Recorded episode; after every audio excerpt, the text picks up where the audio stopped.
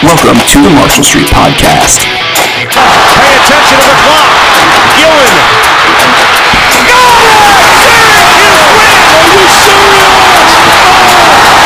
where two washed up SU alumni cut into all things Syracuse sports. Syracuse, party time. The upset, 7 to 24. Now here your hosts, Jake and Keith. It back! Is one!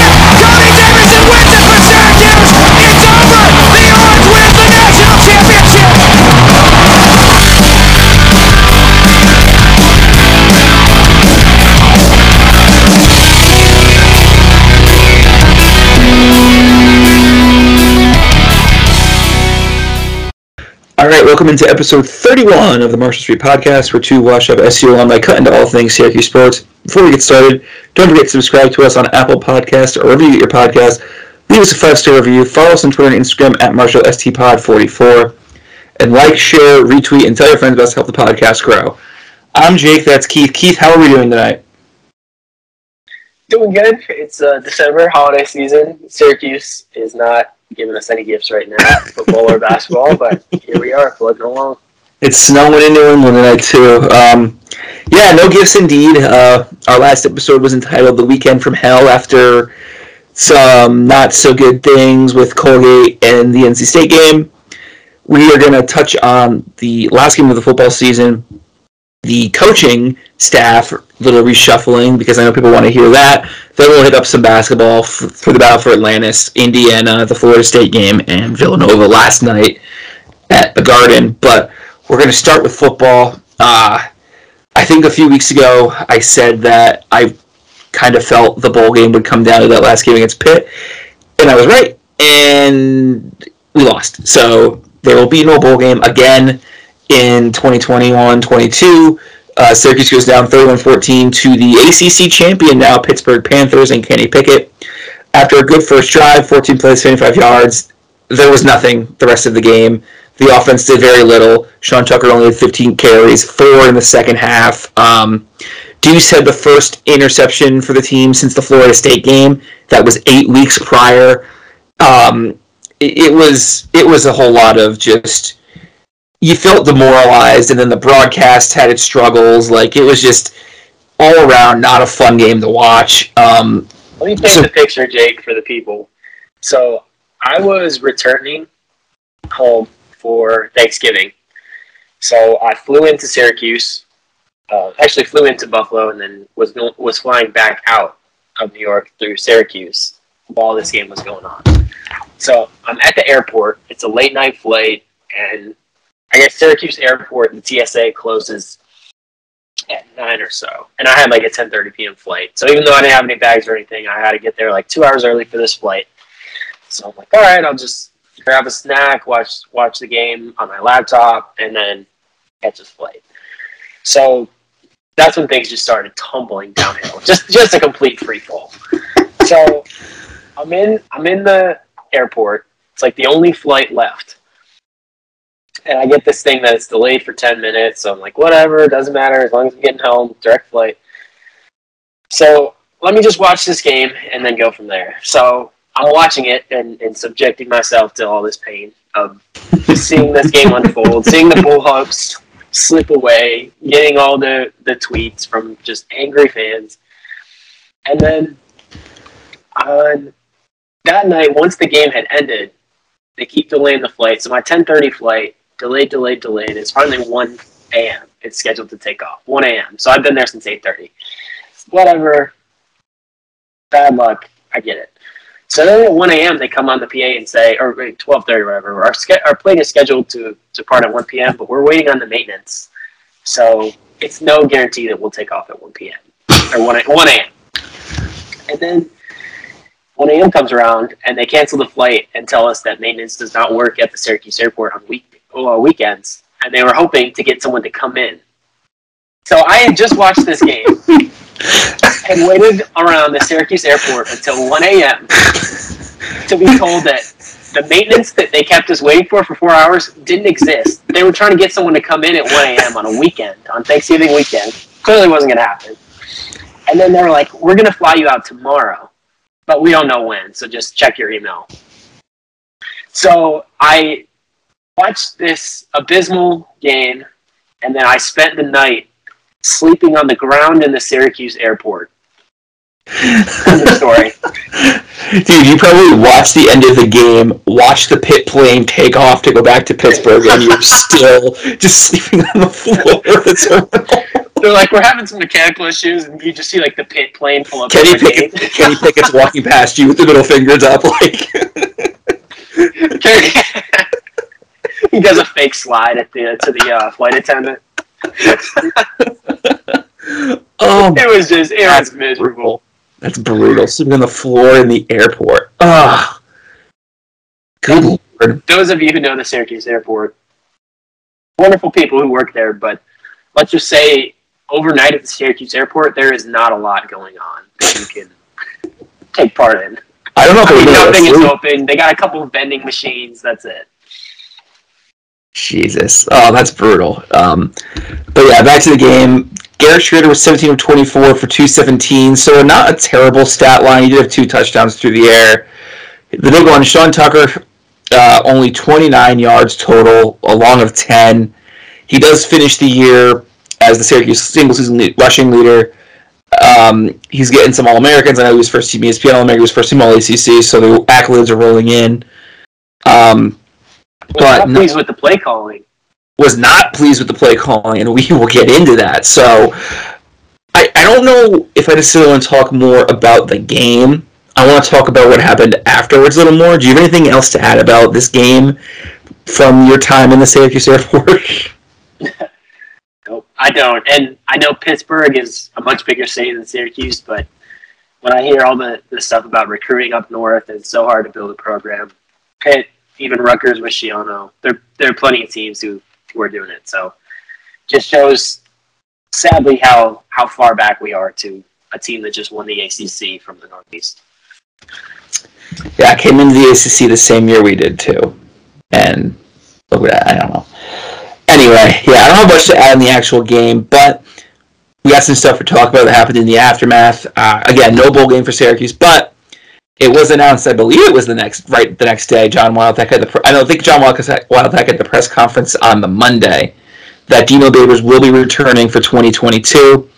Offensive coordinator Sterling, Sterling Gilbert was fired. Thank God, along with defensive line coach Vince Reynolds and tight ends coach Reno Ferri. Um, Wildhack did say that the buyout and a lack of desire to pay it had no factor in the decision to keep Dino Babers. Uh, you can think of that what you can think of that what you what you may. Um, and then he also said that if you bring in a new head coach, that coach brings in a new staff. It means Tony White isn't here. We had a run game that was the best in the ACC. We need to find a, we need to find coaches the caliber of Tony White and Mike Schmidt. Now, that was from uh, Chris Carlson on Twitter. He was taking uh, notes the press conference. Now, that aforementioned Sean Tucker's tweet, we know him, we love him. He does the tweet after every game. Usually adds like a picture or something. Didn't do it after the Pitt game. So here's the here's the tweet. I thought he deleted it for a second, but it's still there. We lost our last game to Pitt 31-14. I am not pleased with the outcome of the game or the play calling. I wanted to do so much more, but I don't call the plays. Good luck to all the seniors moving on. Sean Tucker, the whole year when he does those tweets, fun. He seems like a good kid. Seems like a quiet kid, but he seems like a good, fun-natured kid. Didn't expect- Negative. no, never negative. It, it just. I didn't think that anything like that would happen after. And now I would think that was a shot at Sterling Gilbert, who was then fired. But was it, could it have been a shot at Dino Babers? Hmm.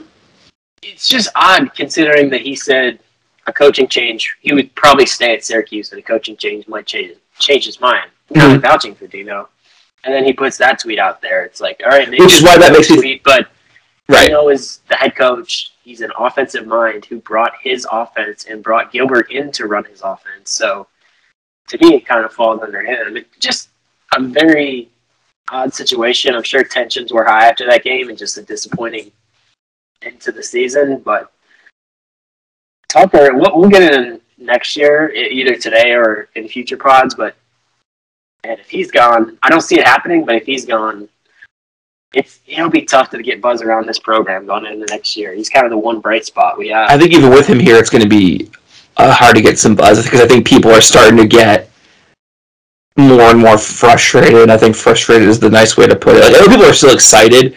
We still love Syracuse football, and I'm not saying people are just going to say screw it, I'm not watching. Uh, Let's say some people might, but like I'm not going to not watch.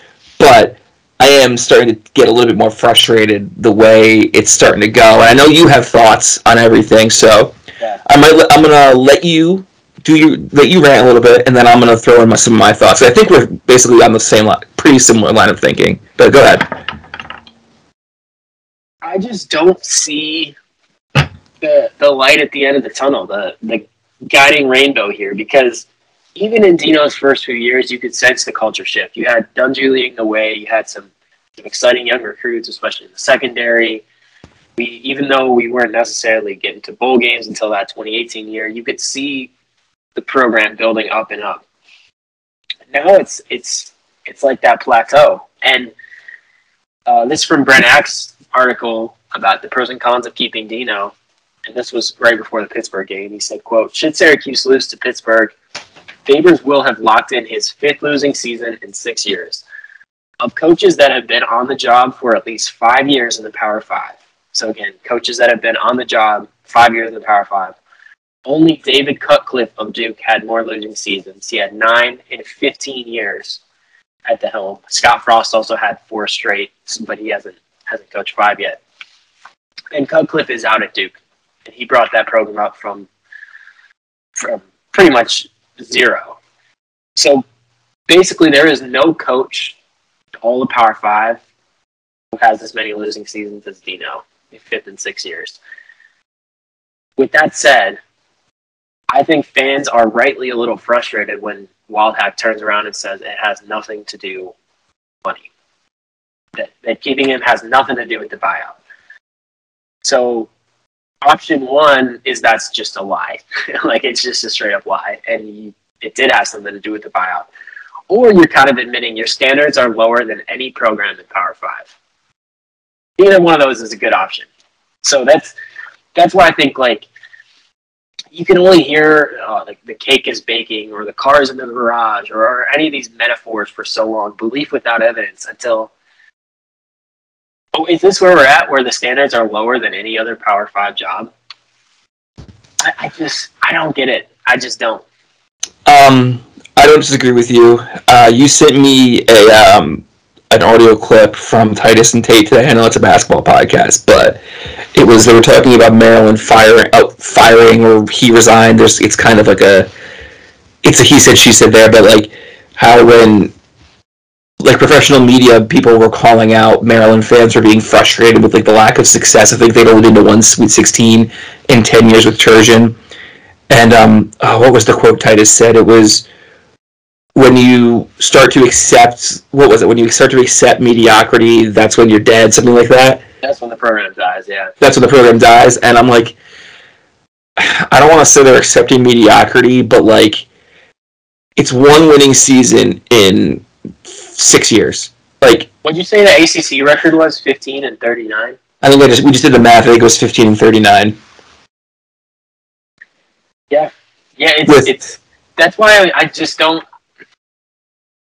I respect everyone who's kind of plugged in and got their own thoughts here about the state of. So wait, wait, Keith. And that ACC record. So there's been only one year with more than two wins in the ACC. That was 2018 under Dino. Every other year has they've, we've been two and six, except last year we were one and nine. That's it. But to your point, I, I, whoever has their opinions on this, I respect it. I think anyone following Juice football very closely is a friend of mine, given the, Yeah. the where the program's at. But I just don't accept like, oh, you you can't build this program in Syracuse, and we don't have X or Y or Z. Marrone took over for Greg Robinson and got the program back to consistent bowl eligibility within a couple years. Like there is no you look at the ACC this year, and there is no reason we can't compete in the ACC. Smallest school in the Power Five is in a conference championship game. Yeah, yeah, Wake Forest. Mhm. It's just, I, No, I mean, wait, to, be, to, be fair, for- to be fair to that, Wake is in North Carolina. There's more talent, blah blah blah, blah but still. Yeah, well, New York's college team, to, to quote Dr. Gross, there's there's still some talent in the Northeast, including There is. including New Jersey, where where Greg Schiano is going to work right now in the recruiting. Number trail. 20 recruiting class in the country for Rutgers next year. Yeah, speaking of that, so my this is no disrespect to the current commits, but when you look at the numbers and the ratings, we just check in and, and Syracuse has ten commits a week ahead of the early signing day. We're at seventy third in the country, fourteenth in the ACC. How many teams are in the ACC? You might ask. Fourteen. 14. So we are we are dead last in ACC recruiting. There's plenty of time still, but um, you know, behind some teams like Jackson State, Deion Sanders' team. Um, Wait, Jackson State? They're an FCS school. yeah, they are still. Uh, Are they on there? recruiting. Oh, sorry, that was 21. That was the 21 rating. so last year they were ahead of us, um, but we are we are between TCU and Central Michigan. TCU who just lost their coach. We are ahead of we are ahead of Florida though. A couple are- teams uh, are ahead of Florida. Yeah, Napier's got some work to do, but uh, a couple teams uh, ahead of us that we can strive to catch up to are Miami, Ohio at 68, Toledo at 69, and Utah State at 70. So we're behind those schools right now in the, the 247 rankings. I know rankings That's aren't everything. It's I, I do look more at the offers, but without doing a deep dive, I mean it's it's easy to see why fans are frustrated because Mhm. there's no part of the program that they can point to and, and feel very confident in besides Sean. Other than Sean Tucker. Yeah. Um, yeah, I don't disagree with anything you really said. Uh, I want to go back to the quote about bringing a new head coach that in the new staff that means Tony White isn't here. Uh, okay, so the quote. I'm gonna let me read the whole thing. And if you bring a new head coach, that coach brings in a new staff. That means Tony White isn't here. We had a run game that was the best in the ACC. We need to find coaches the caliber of Tony White and Mike Schmidt makes me think a little bit like okay but that's it makes it sound like you're hanging on to the you're hanging on to the head coach just to keep the defensive coordinator and the O-line coach and I'm like is that really the like way of thinking I mean I just Yeah. it's, And it's I the like both of like those that guys. yeah also, when you think about it, Dino's now been afforded the opportunity to hire two. Well, he's hired more, but based on firings, he he fired Brian Ward, hires Tony White, so he's done his second defensive coordinator, and then he's also um, demoted Mike Lynch. So he, he had one shot at the OC after Sean Lewis left. Then comes in Sterling Gilbert. Then he fires Sterling Gilbert. So this is his third OC since Sean Lewis left. You know, you. It's, I know these. A lot of it comes from the coaching tree and whatnot, but if you have a crack at so many coaches, of course there's going to be some that you hit on that are that are good hires. So I don't know. Is, is the theory really like ride with Dino until he kind of lucks into finding a good coaching tree, and then everything will be solved? You know, I just it, it and someone brought this up on Twitter as well. If you let's say Dino does get fired after next season, and of course, if you're the AD and you're bringing him back, you're operating under the assumption he's going to turn around because why else would you keep him? But you hire uh, an offensive coordinator this year. You hire a D line coach, uh, tight ends coach. Uh, we just got a special teams coordinator finally. thank God No, Thank none of them are coming in on a one-year deal. Like that is not how college football coaches coaches work. So if you end up moving on from the staff after this season, you're gonna have to pay all their buy all their buyouts. And, and I'm- sure it's not as sizable as what Dino's is, but it's not like you're just you know the contract is up and you know we're starting from scratch again with no debt. Like there's going to be buyouts no matter when you do it. So it's it's just man, I I don't know what it's going to take to get some some juice within the program, whether it's a heavy mining of the transfer market. gonna have to hit the portal gonna have to hit the portal hard this offseason especially with only 10 commits right now And I I'm like Dino. I'm just throwing stuff at the ball. Like Yeah, I understand that my job is give Spencer Rattler a call. Why not? Get hurt. yeah. Um, I do think they're going to have to try and go get a quarterback in the transfer portal. If if Lamson's not going to go be a legitimate like um, uh, legitimate competitor with Garrett Shrader, I think you gotta. I think you have to get something in there. Like I like Garrett a lot as a person. He seems like a great personality. I love the mountain man look, but he struggled throwing the football, and then defenses started to key in on what he does when he runs, and they stopped it. Uh, I, it's we you have to you have to hit the portal hard this offseason, and like you're losing super seniors, and then like this is again going on defense, but Michael Jones and Garrett Williams could, could both go pro. Um, uh, McKinley Williams is a super senior. Devon Cooper is a redshirt senior. Uh, Service is a redshirt senior. Josh Black is a redshirt senior. Like uh, Elmore already said he's coming back. Kingsley Jonathan, I don't, I'm not sure. He's a senior. Cody Roscoe's a senior, who I think has an extra year. So you could lose a ton of talent. Now we have a, some returning, mainly like looking in the wide receiver room. Deuce is obviously back, who is also himself getting some uh, accolades off the field, which I think is great. Um, but I mean, you got to hit because you're losing a decent amount of talent, and a lot of it's defensively. Where we're not really talking about. Because I think I was pretty okay with the defense most of the season, but I don't know. I it's just I hate being this negative, and I don't think I said that before, but Big scholarship D lineman right now. yeah, it's frustrating, and it's like I'm not even getting all mad and worked up like I thought I would be. It's just like the just like defense was was bull worthy this year. Like the defense Mm-hmm. could have got us to six. It was it was the offense that couldn't put it together, which and we're losing a lot of that. broken record. Right. Um. Anyway, but yeah, so just frustrated. I think is the whole just mantra this little depressing rant. Uh, and look, if you're of the camp where you want the continuity and you understand why Dinos gets back, that's cool. I respect your opinion. I think Keith does too. It's just we respectfully disagree. This is just our point of view. Um, we'd love to hear from you otherwise. Just be nice about it. We don't want to deal with the trolls on Twitter.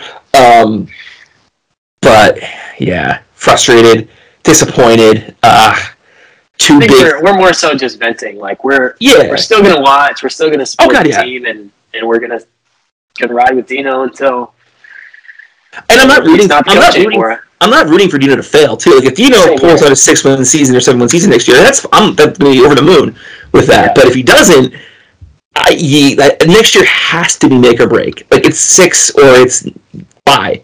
Like it has to be that.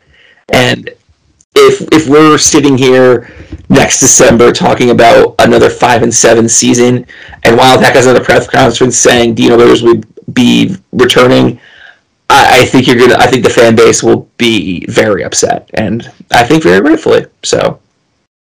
Yep. And one thing that I tended to see out there, not to go into too much into the hypotheticals, but a lot of people were saying, well, if you get rid of Dino, then so many schools out there with open vacancies that you're not going to get your first pick. I don't think Syracuse was ever getting Billy Napier or any of these these top flight coaches, Brian Kelly, obviously. But you know, there's you can still go after your guy, like Joe Moorhead, who a lot of people liked, Northeast guy, and Oregon's offensive coordinator. He ended up going to uh, where he ended up was it Akron. Akron? Yeah, I knew it was a MAC school. He ends up at Akron. You know that's if you think he's the guy and, and a great offensive mind, like we can get him over Akron. So there's, I don't, I don't think that kind of holds water too much either. To an extent, I get it, but Yeah, for sure. Uh, and you brought up the special teams coach. We will have a special teams coach next year. Uh, Bob, I, I don't think I've ever heard his last name. Lig- Ligesh, Lig- Ligasheki? I don't even know. Bob. Lishesky as a special teams coordinator. Um, been on the block. Been in the NFL. Won the Super Bowl with the Steelers in 2009. Uh, Denver, Tampa, Houston, Illinois, University of Illinois, um, and then Bowling Green last year. He's had special teams units ranking as high as 16th when he was at Illinois. Bowling Green was 43rd last year when Syracuse was 122. So it should help. I think very much so. So that I am happy we added, and what seems like a good special teams coach. So Yeah, good track record, and I'm, I can't say I'm incredibly familiar with him, but no, for all those out there who just see the Bowling Green, it's it's not just Yeah, you know was with. He, he, they never coached together. It No. was uh, he just happened to to come. yeah, it was just a coincidence. But the numbers seem to back it up, so I'm happy with that hire. Uh, just got waiting on the offensive coordinator hire, and we'll keep you guys updated with that as the summer goes on. So as the summer goes on, holy shit, it's December as the winter goes on. Um, uh, Keith, do you have anything else for football? That's all I got. That's all I got. We'll, we'll uh, rate John once the updates come in. For sure. All right, now basketball. So we missed a few games. Uh, we missed the entire battle for Atlantis run since our last podcast. Then we also have the Indiana game, the Florida State game, and last night at the Garden. So let me run you through the scores really quick. Battle for Atlantis, kind of disappointing. Uh, 67-55 loss to VCU in just an ugly, gross game. Did beat Arizona State 92-84. Uh, I think Arizona State is a pretty bad team. Um, and then kind of got run off the floor by Auburn, who looks really good. They just dismantled the zone, much more athletic than, than us. They're bigger, going over the top of the zone. I think they had like four or five alley. It was just that was a mess.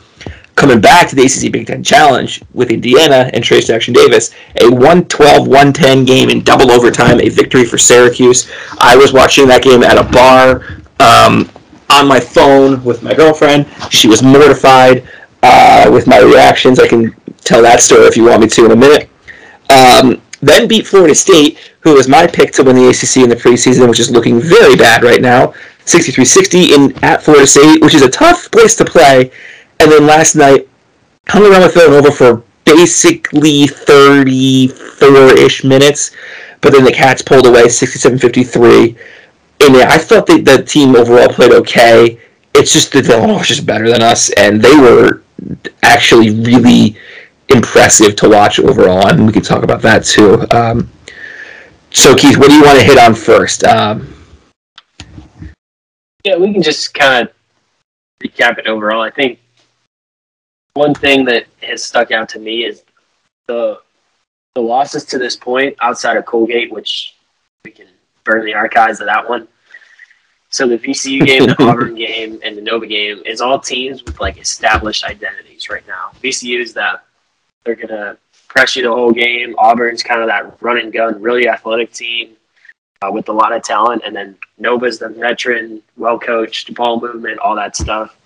I think Syracuse is, is really trying to figure that out, and that's we've seen flashes of it in the, the Indiana game, even in Nova. I thought they they hung tough and just Mhm. were outmatched by a, a more experienced, cohesive, complete team. So I think whether they figure out this this defense, the whether they stick with the current iteration of the zone that they're running, who's who's everyone's role, how do we get clicking at the right time, how do we mask whatever athletic deficiencies we might have? Does that mean coach bringing in Benny a little bit more or, or shifting the lineups around? So I do still believe in the potential of this team. I, I think they're fun to root for, got a lot of fight, uh, but I just think we're we're still figuring it out with so many new and moving pieces. What exactly the final identity is going to be? yeah, I think that's fair. I, I think the defense has looked better. I'm not saying it's been like spectacular again, like the 2017, 18-ish teams. It's still 148th in the country according to KenPom in his defense, his adjusted defensive efficiency. I do think, I think I tweeted it last night, that mixing in the one-three-one zone makes the guys look a little bit more comfortable. I thought, like, I think I, the phrase, the word I like to use on Twitter is it looks discombobulated when guys are zipping all over the floor and there's wide open. Now Villanova did have open looks last night, but I do think it was less than the earlier games, like the freaking Colgate game where they had some open looks. I think the second half even was better limiting the open looks. They just Villanova just started to hit shots. Um, if, you, if you disagree with me on that, let me know. But then again, I think the I, I do think I do believe in the potential of this team still. I think that the offense is good enough that they're going to win games just by out shooting teams. For how bad the defense is, according to KenPom, offensively we're 22nd in the country. That slipped a little bit after the Villanova game last night. I think we were like 14, 15 down to 22, which is at 119, 111.9 adjusted offensive efficiency. So that's um, I believe the stat is uh, points scored per 100 possessions. So take and uh, KenPom, it's you can take that with a grain of salt, but I like to use it. Um, I do think that they're going to keep in games. I also think going into ACC play, they're going to win games because again, I just don't think the ACC is like. I don't think the ACC is great. I think it's Duke and then everybody else. So I don't think there's a lot of teams that aren't beatable. I think you're going to be able to beat teams like North Carolina, even though they're probably a little bit bigger. I think Virginia Tech will be good games. I think Virginia is very winnable, even though I don't think they're probably a tournament team right now. Um, there, there are opportunities for them to add wins, but my my biggest concern is now we're basically done with non-conference. Sorry, Georgetown, you don't really. That's not a quality win. They're they have their own problems. Um, and then there's Lehigh and Cornell. So going into the Georgia Tech game on the 29th, we should be eight and four. Let's say, let's. God, I hope we're eight and four. Um, then we have Georgia Tech. Okay, Virginia, who's the then Miami, Wake, and Pitt. Now, before we play Florida State again, those are all, I would say, very winnable games. I think the Georgia Tech one and the Virginia one and Florida State again more than the other three. Even Wake looks a little bit better. But we kind of missed a window with, for good non-conference wins. We lost to VCU, didn't get a shot at Baylor. Uh, then we lost to Auburn, ranked in the top 20. We did beat Indiana, which is probably going to be our best win, even though I was going to, I said it to you today, they were up by like 20 against Wisconsin, but Wisconsin came back and won, so that's cool. Uh, and we got Florida State. So Florida State and Indiana are two best wins. There's not a ton of, there's not a lot of opportunity to gain quality wins left on the schedule, so that concerns me. Um, we do play Florida State again, and we do play Duke twice. So, and then Louisville. So there are games to win, but with how the ACC kind of is this year, I'm a little concerned that it's we're gonna we have a very limited opportunity number of opportunities to get quality wins, like to help our tournament resume as time goes on. If that makes sense. I'm sorry that was long winded. No, and and you look at that win against Florida State on the road, and it, it just feels like such a monumental win. And then you look and you're like, oh, this is what quad two game. so Yeah. it's it, it's kind of the, the double edged sword. of Like you have winnable games, but they're how quality are they? So I the last couple of years, I'm just like, all right, let me let me just s- strap in for the ride, and then selection Sunday. Hopefully, we're. Uh, I, I know I it feels like one of those years again. I don't know. it's gonna be it's gonna be one of it's gonna be one of those years again where we're kind of sweating it out down the stretch and um, I think I was a little maybe too high on the team because I I think I, I think both like were. six or seven seed. Like I had some high. I said eight or I said eight or nine, but Yeah, I was I was pretty enthused, but I oh hedge, hedge that a little bit. I don't know if we'll get there, but I still think no, I don't know. a good shot to, to play in March. Yeah, I still think this team isn't going to be like under 500 or anything like that, but I do think they'll get enough opportunities to like contend for March, and it's just going to be another one, one of those years where we're sweating it out come Selection Sunday, unless we somehow run the table in the ACC tournament. So Jake, enough about Selection Sunday. I think the people want to hear about your uh, your relationship issues while watching Syracuse, Indiana. okay, What's the deal? So, um, I'm getting my master's. My girlfriend is going goes to the same school I'm getting my master's at. So there's a bar on campus, and typically after class we go and we'll have a couple drinks. I'll go home. So I'm in class during the first half of the game, and I have like the the score tracker thing, the sidearm stat broadcast thing, up the entire. I'm not paying attention in class. I'm like following the broadcast. I'm like, awesome. We're up by like 15, 16. This is great. So halftime rolls around. I think he lets us out at the beginning of the second half. So I walk into the walk into the bar, and Indiana's got it to like three or four. I'm like, Jesus Christ, here we go again. Um, so the game game rolls on, and there are TVs at the bar, but there's like they're doing trivia for most of the night for when we first got there. So I put the game on my phone, and I'm like, my girlfriend's there, a couple of friends. are there. I'm not listening. I'm watching the game, and she knows that. She doesn't get mad at that. She knows I do that. She doesn't care. Um, so as it starts coming out of the stretch, down the stretch, I get a little more um, animated. We're gonna say so. Of course, it comes down to Indiana goes to the line, and then there's that phantom foul call on Benny Williams, and I, again, this is not up at the bar; it's on my phone.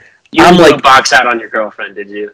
No, I like I'm sitting on the stool. I jump up. I jump up. I'm like, that's not a foul. And like I'm like, oh, I'm watching on my phone. And she's like looking at me like, oh my god.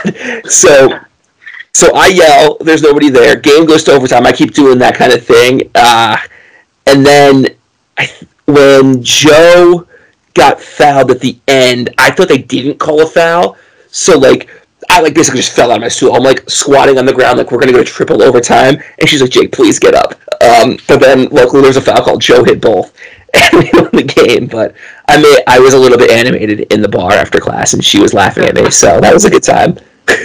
Are we sure that you weren't like on your knees and she thought you were like popping the question and she just Yeah. realized that you were mad about Joe Girard instead and she's like, All right, let's it's let's go.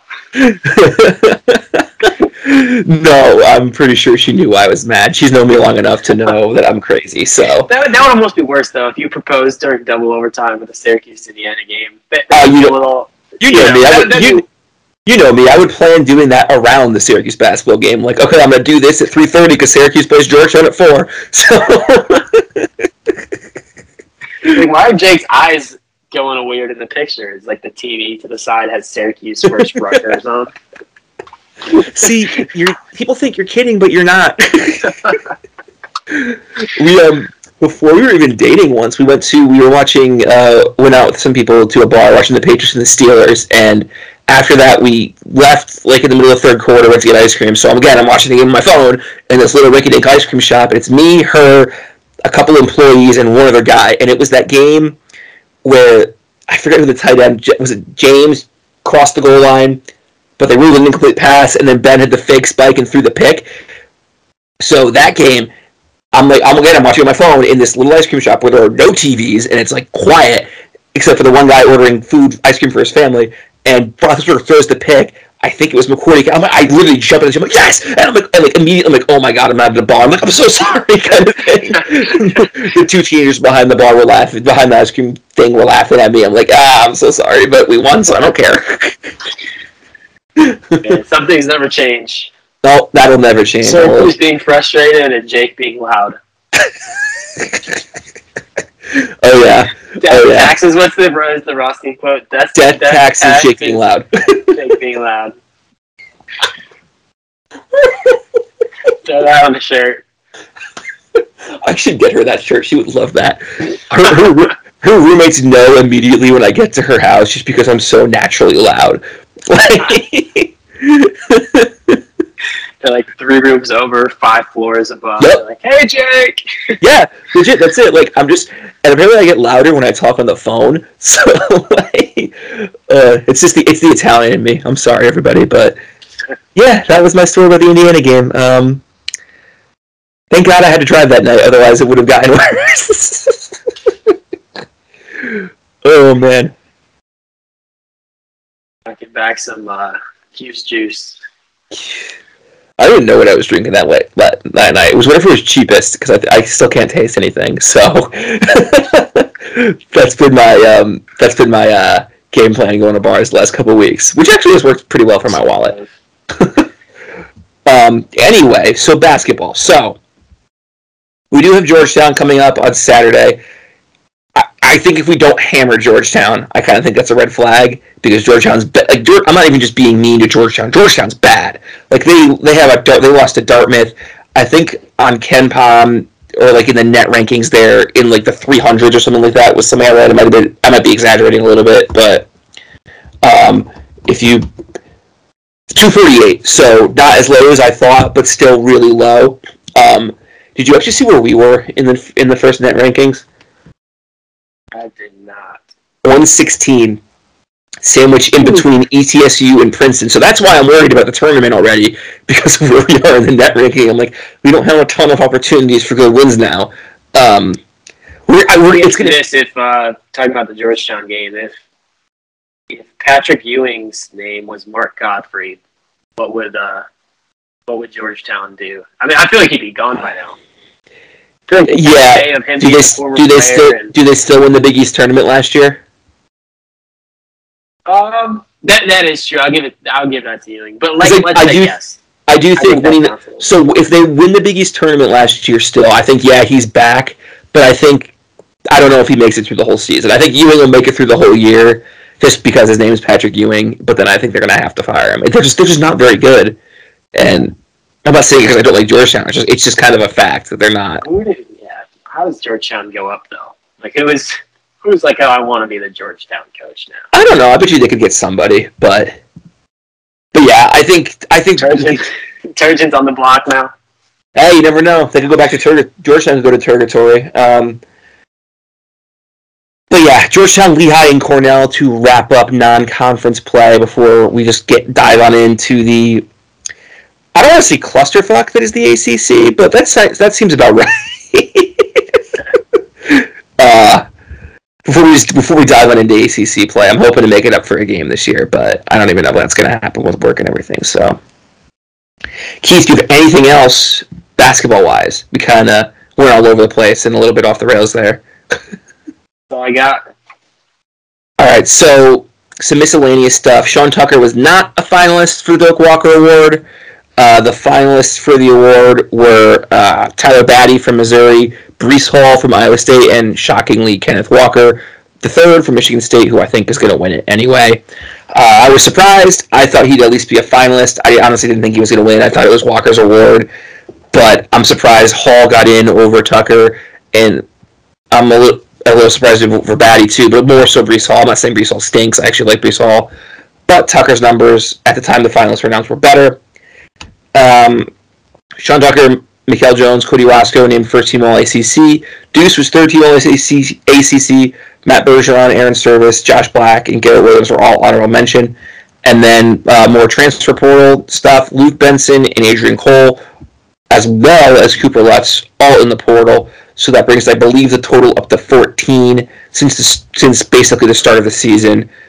Um, only one with a commitment is Jarvion Howard, who's going to Alcorn State. Taj Harris, I mean, initially did commit to Kentucky, but he has since decommitted, so we will wait to see where he goes. Um, but Keith, you got anything on that? going to uh, to visit Illinois is an interesting one.